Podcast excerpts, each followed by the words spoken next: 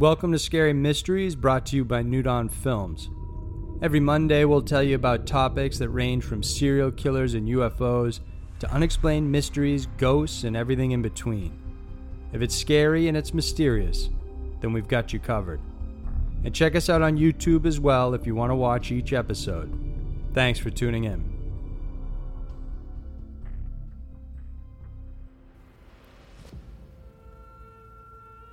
Top 4 Most Mysterious Assassinations. Assassination.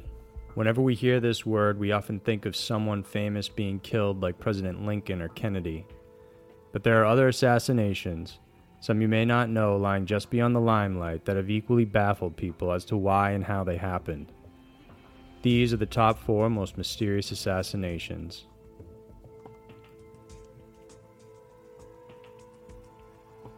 Number 4. Max Spiers. Max Spiers isn't a household name, but to the many UFO hunters and conspiracy theorists out there, he's a well known figure. Max was a 39 year old father of two who was originally from Canterbury, England. He went on to live in America for several years before moving back to his home country. Spiers was known for a blog he wrote called Where Truth Meets Heart, where he posted his ideas and thoughts. His primary focus included investigating various UFO sightings and cover ups conducted by the government. Before his death, he was looking into the lives of well known political figures in both entertainment and business. His investigation and the cover ups and lives of these figures are what his friends and family say got him killed. He was found dead on a sofa just days away from giving a talk about UFO cover ups in Poland. Apparently, Max knew something or someone was out to get him, because days before his death, he texted his mother and said, Your boy's in trouble. If anything happens to me, investigate. According to his fiancee, Max was looking into a group of black magicians and was working to expose them, and that during this time he received numerous threats on his life. Spiers' death was said to be the result of natural causes, according to Polish authorities. No post mortem autopsy was conducted, even though he was reported to have been vomiting black liquid just prior to his death and was staying with a woman he didn't know well. Max was healthy and fit, so his mother believes he was poisoned to death. Despite requesting more information, the Polish authorities denied her request, stating that she does not have written permission from her son. Was Max Spiers really killed for what he knew? Was he on the verge of uncovering something big? Nobody knows for sure, but the case is fairly new, so hopefully in the near future, Max's family and friends will find some answers. Number 3. Georgy Markov. Born on March 1, 1929, Georgy Markov was a controversial dissident and writer who defected from Bulgaria during its communist period. After defecting, Markov worked as a journalist under the BBC World Service, a US funded company where he highly criticized the Bulgarian regime. While living in London, he was able to release various plays successfully while also working on his weekly show where he analyzed life under the communist Bulgaria. In these shows, he was particularly critical of party leader Todor Zhivkov. Suffice it to say, this did not gain him any friends. On September 7, 1978, Markov was walking across Waterloo Bridge, which spans the River Thames. He stopped and waited for the bus that he took to work each day. While waiting, he felt a sharp sting on one of his legs, as if a bug had bit him. When he turned around, he saw a man pick up an umbrella and hurriedly head to the side of the street where he got into a cab.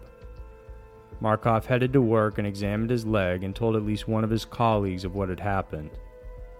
Later that night, he was running a high fever and was admitted to St. James Hospital, where four days later he passed away. Markov was able to tell doctors of his suspicion that he had been poisoned, and so a thorough autopsy was conducted after his death. Right around the small mark of his leg, they found a pinhead sized spherical metal pellet. It was made from 90% platinum and 10% iridium. There were two holes drilled into it, creating an empty cavity. This cavity was then filled with the toxic chemical ricin. A special coating was used to keep the powder like substance inside. This coating was created to melt at a certain temperature, 98.6 degrees Fahrenheit, the same temperature as the human body.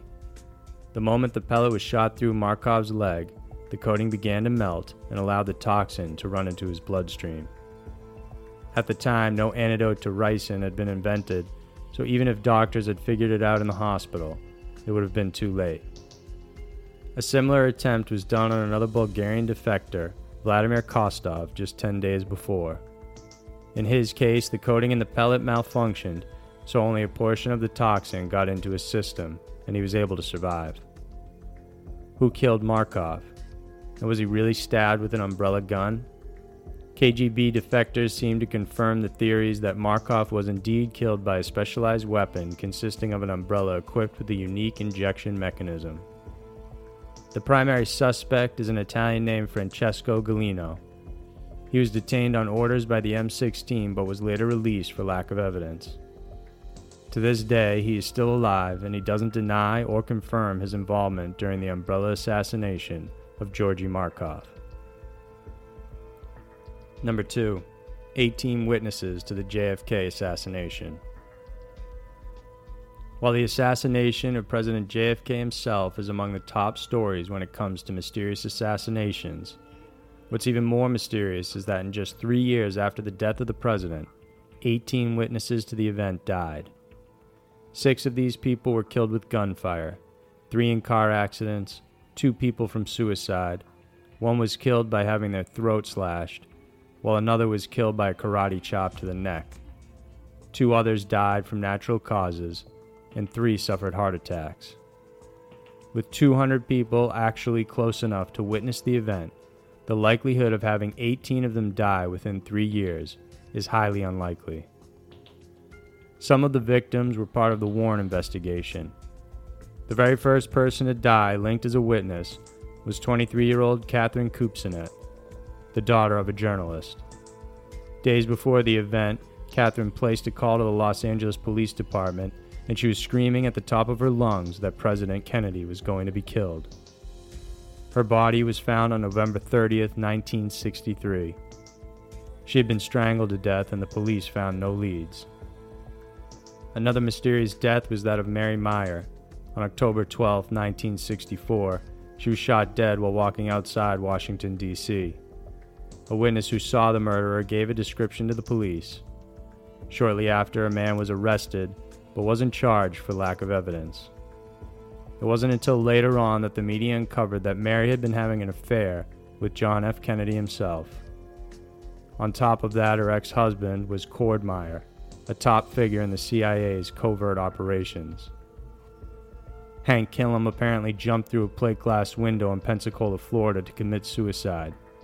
The glass sliced his jugular vein, which resulted in his death. The county coroner was surprised to find the police listed the death as a suicide since, as he put it, in 10 years as a medical examiner, I've never heard of a man trying to kill himself by jumping through a window. Almost all the deaths are shrouded in mystery, and in many cases, there's little to no information on the actual deaths. They all knew something about what really happened that day the president was killed, and so it makes you wonder if there isn't much more to their stories than what has been told. Number 1. Alberto Behar and 74 NASA scientists. On January 12, 2015, a small plane crash landed on the streets of Los Angeles shortly after taking off. Operating the plane was Alberto Behar, a NASA scientist working in the Jet Propulsion Laboratory as well as at Arizona State University. Behar was among the scientists who were the first to discover that water once existed on Mars. Normally, a scientist's death is no cause for suspicion or alarm, but Behar's death marked the 74th case of a prominent scientist dying within just two years.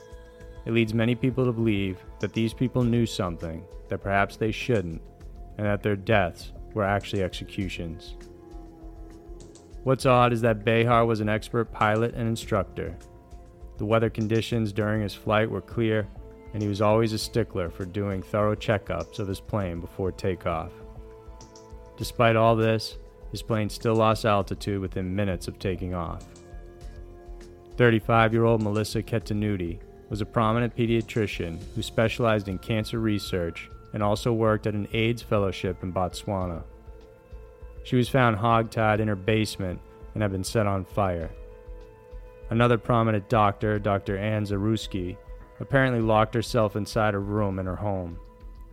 Her husband spent hours trying to drill a hole just to get inside, and when he did, it was too late. Nothing conclusive was found as to the cause of her death. She was celebrated because she had found the link between the human papillomavirus and cervical cancer, leading to the development of the very first vaccine against cancer. Other prominent deaths included that of Joep Lange, president of the International AIDS Society. He was a leading AIDS researcher on his way to an international conference when his flight on Malaysia Airlines MH 17 was shot down over the Ukraine. Ebola and AIDS expert, as well as World Health Organization speaker Glenn Thomas, together with hundreds of leading researchers and experts, also went down on the plane that day. Another eerie death was that of Shane Todd. He was working on a top secret machine for a Chinese company that had commercial as well as military use. Before quitting the company, he told family he was unhappy with his situation and that he was receiving pressure from the company to compromise U.S. security. He filed for resignation and was set to return to the United States on July 1st, but was found murdered before he got the chance to leave. All of these scientists were killed within the last two years, and they were leading medical experts or engineers in their fields. Could their deaths be just a coincidence? Or is it more likely they had cures for diseases or other knowledge that others didn't want them to have, and so they were assassinated? Those were the top four most mysterious assassinations. It's scary to think that the knowledge you have can end up getting you killed. But if someone feels threatened, there's no telling what ends they'll go to in order to protect themselves or their industry. Thanks for listening, and remember to subscribe and check out Scary Mysteries on YouTube as well for additional videos. I'll see you next week.